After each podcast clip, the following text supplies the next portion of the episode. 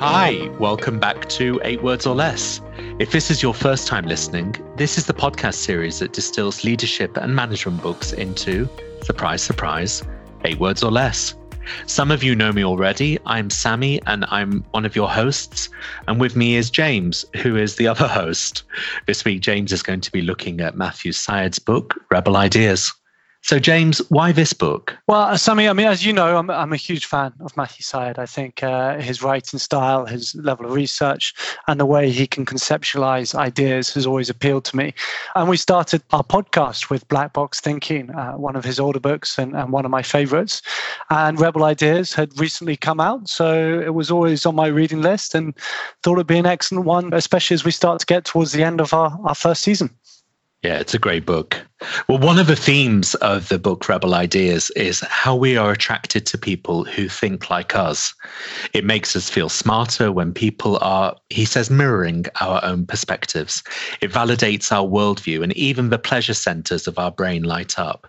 And so we tend to gravitate towards the like minded, which is fine if you're facing a simple problem. But when it is a complex problem and we're trying to innovate and come up with new ideas, it's much more powerful when we surround ourselves with people who think differently to us. The argument of rebel ideas is that solving complex problems can only be achieved by assembling a group consisting of different minded people and then getting the group to work on the difficulty using each individual's particular talents to provide some part of a solution. So one of the stories Syed talks about is Bletchley Park, the incredible team that cracked the Enigma code during the Second World War. They hired some great mathematicians like Alan Turing, who went on to lay the groundwork for modern computing, but also Stanley Sedgwick, who was a bank clerk. He learned to play uh, the daily crossword on his commute to work. Um, but Stanley brought with him key insights to cracking the Enigma code, as well as, inverted commas, the experts in that field. By combining different perspective, insights, and thought processes, sometimes even the most challenging of obstacles can be overcome.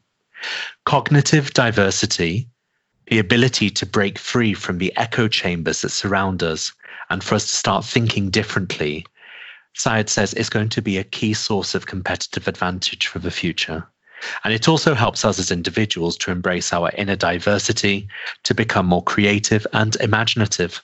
So I guess it's time for us to start thinking differently. My central message from this, and it was difficult to, to distill down to eight words, but I suppose that's why we're here. Um, my central message is that cognitive diversity and constructive dissent drives team performance. Bang on eight words. Absolutely.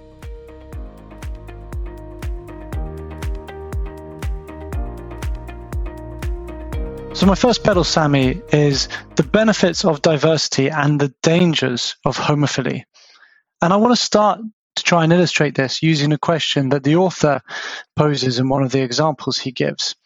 Now, suppose that we are trying to solve challenge with coronavirus and that we were going to get a 10 people and we ask each of these 10 people to come up with 10 useful ideas. As a guest, Sammy, how many useful ideas do you think you'd have in total?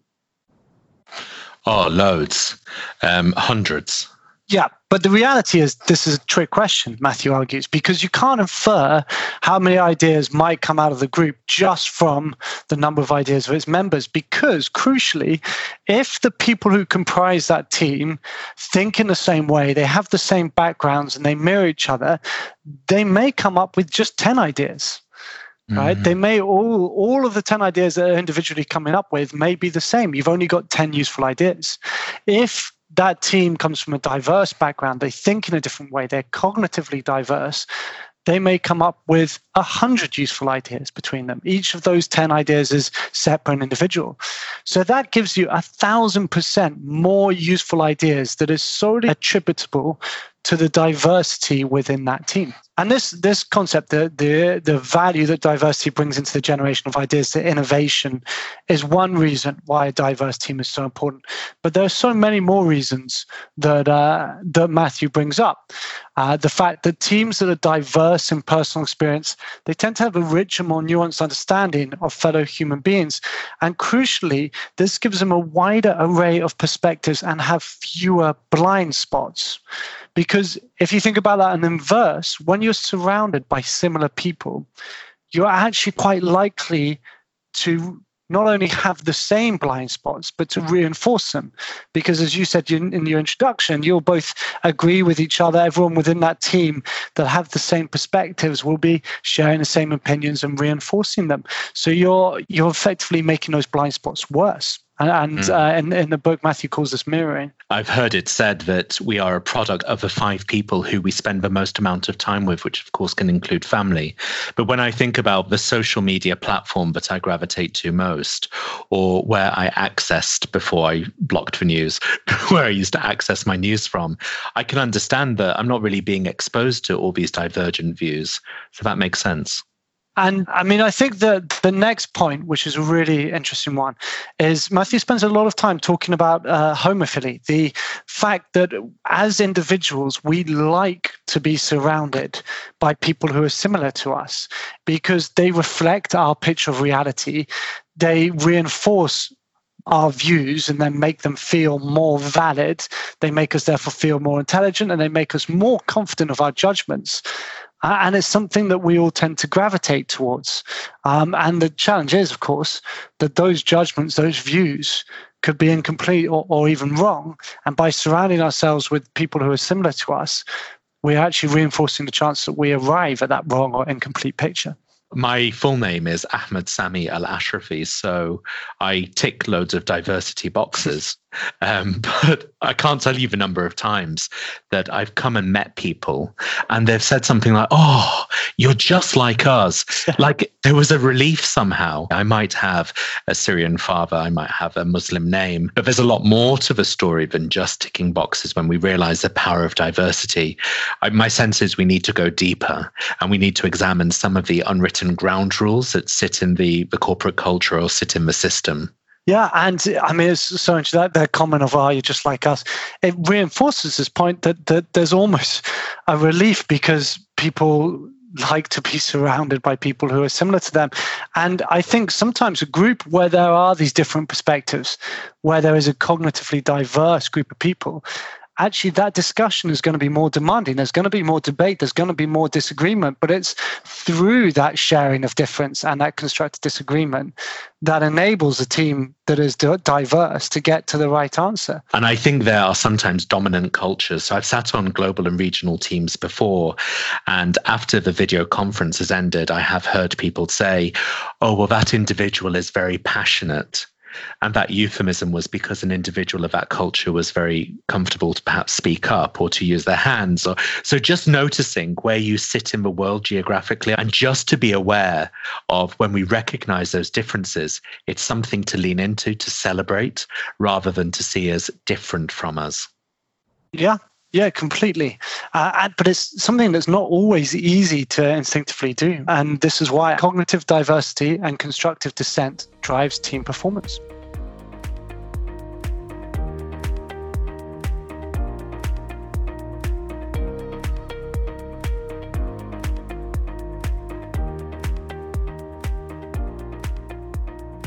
So my second petal is focused more towards this cognitive dissent concept. Um, it's around the problem of meetings, and uh, Sami, it's why hippos shouldn't rule the world, which might sound a, a bit random, but I disagree. exactly.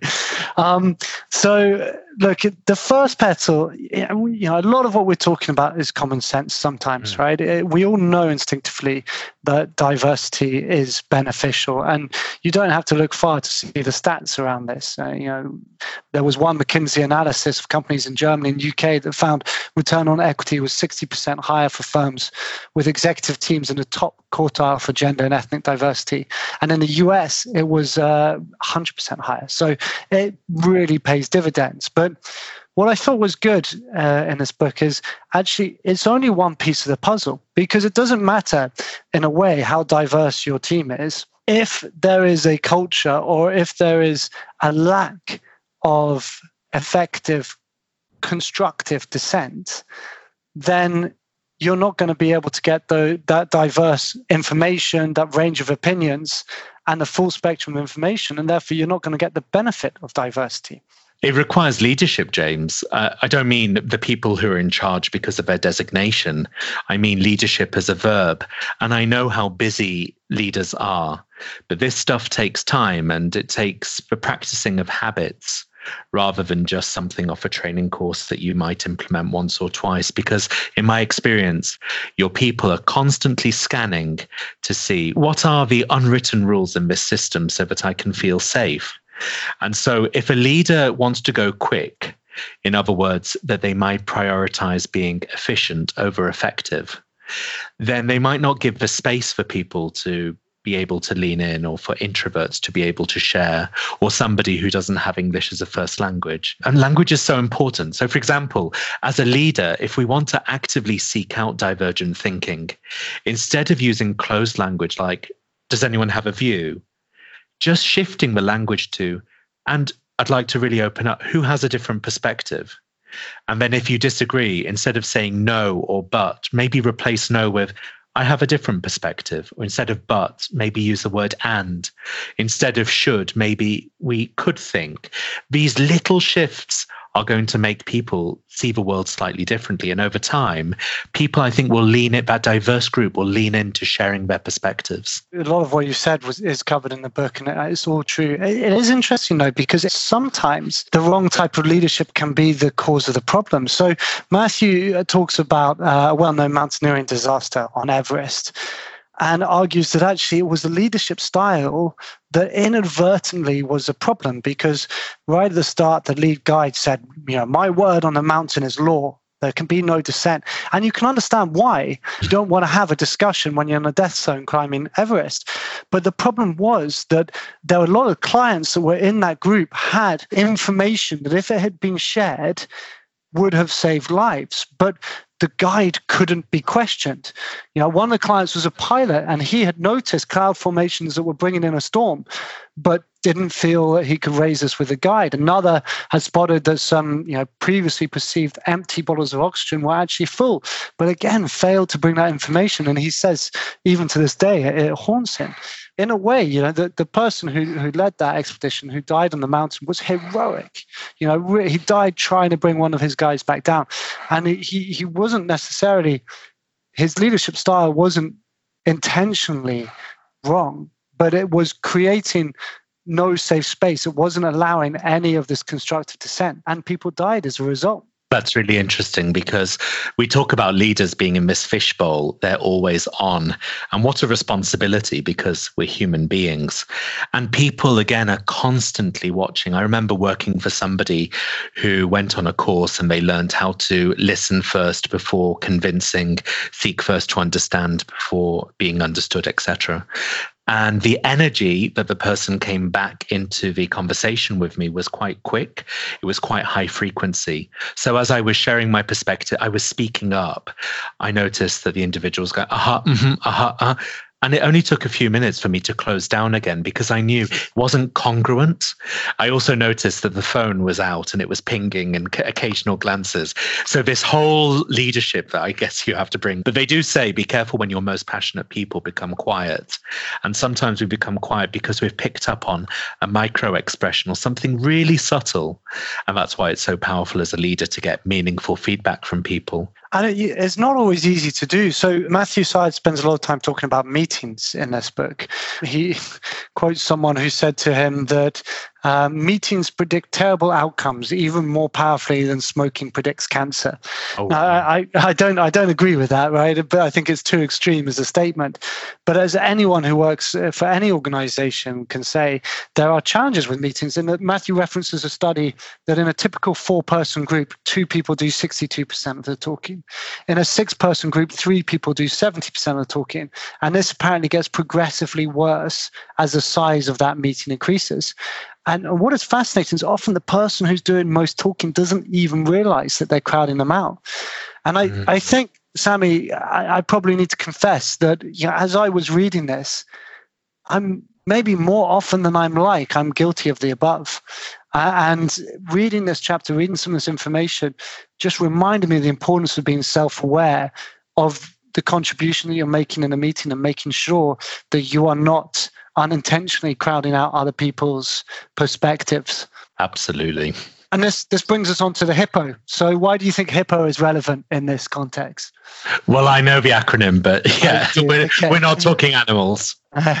so, so the hippo in this context stands for the highest paid person's opinion. It was an interesting concept I hadn't come across before that the author talks about, and the challenge is that this person obviously has a lot of experience, obviously has a, a, huge amount of value to add to any any meeting.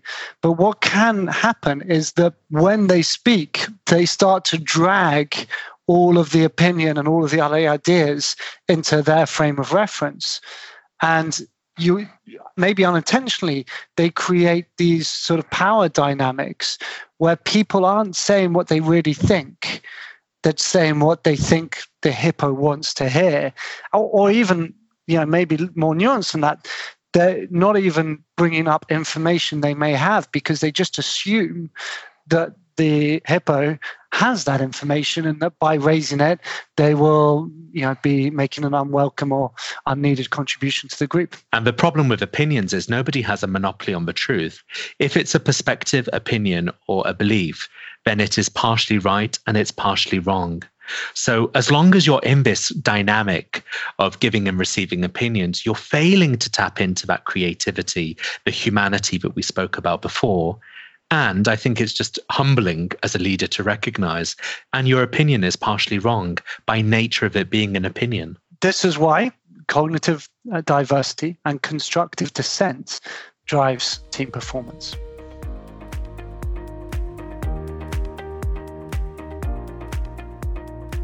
Look, in the first petal, we talked about essentially why diversity is so crucial. In the second petal, we expanded on this and said, yes, you need to have a diverse team, but for this to be truly impactful, you need to have a culture that encourages constructive dissent that allows that diverse range of opinions to flourish. In this petal, we focus a bit more on some practical steps that comes from the book. And one of the first things is around building your team and being intentional about diversity because the author is very focused on this concept of cognitive diversity, not just demographic diversity, whilst that obviously overlaps to a large degree, the difference is important. And perhaps if we you know go back to that example we talked about in Petal One around trying to find solutions to coronavirus. Now, if you're a little bit more specific, say you're, you're not trying to find just general solutions, you're trying to find vaccines.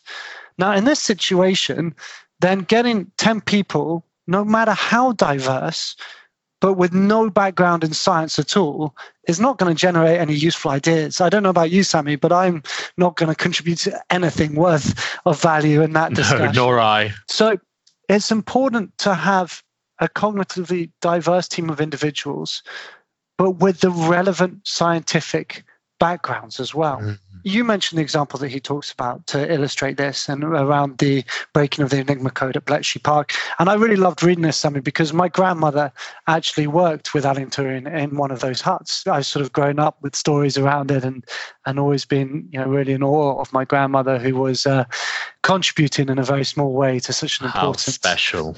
Yeah, it's a, it's a lovely. Um, we went. I actually went with her to Bletchley Park once, and it was like uh, I was part of a VIP as a um, uh, by association. but you know, the recruitment strategy that they used, as you said, it wasn't just about trying to get the best, most world class mathematicians and code breakers.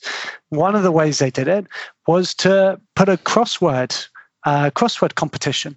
And the people who were applying didn't even know that they were actually being interviewed to become part of this code breaking um, team. And the fact is, they didn't just stop with crosswords.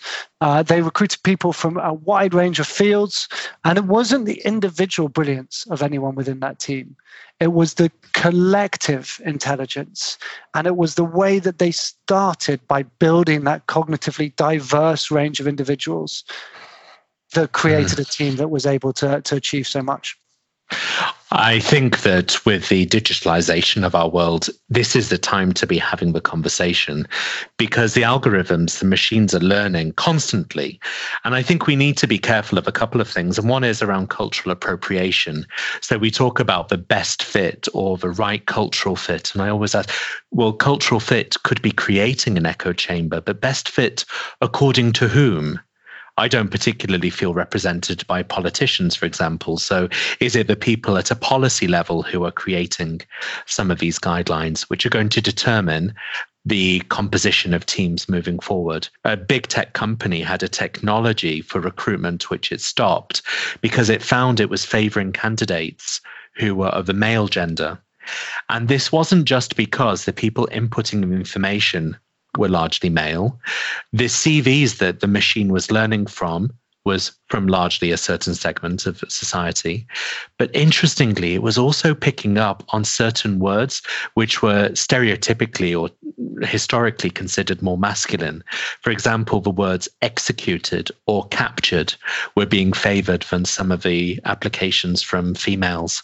So I think we just have to be really careful. Yeah, and absolutely spot on, Sammy. And, and there are lots of examples that reinforce that point through the book. Matthew Syed talks about the dangers of thinking in averages in a way. He talks about nutrition at detail and how people are starting to realize that you can't just say X or Y is nutritionally beneficial because so much of it will depend on the diversity within individuals. Someone may respond well to that nutritional advice, someone else might, may respond badly. So I think, you know, that that is the core of this petal is that actually your first step needs to be thinking about the diversity within your teams and being conscious about how you're creating that prior to actually trying to um, solve any problems or take any action. So, Sammy, back to the litmus test. Uh, what do you think the central message is? Well, it wasn't just diversity. I know it was cognitive diversity. So it was around thinking. Uh, let me give it a go. So I think it's cognitive diversity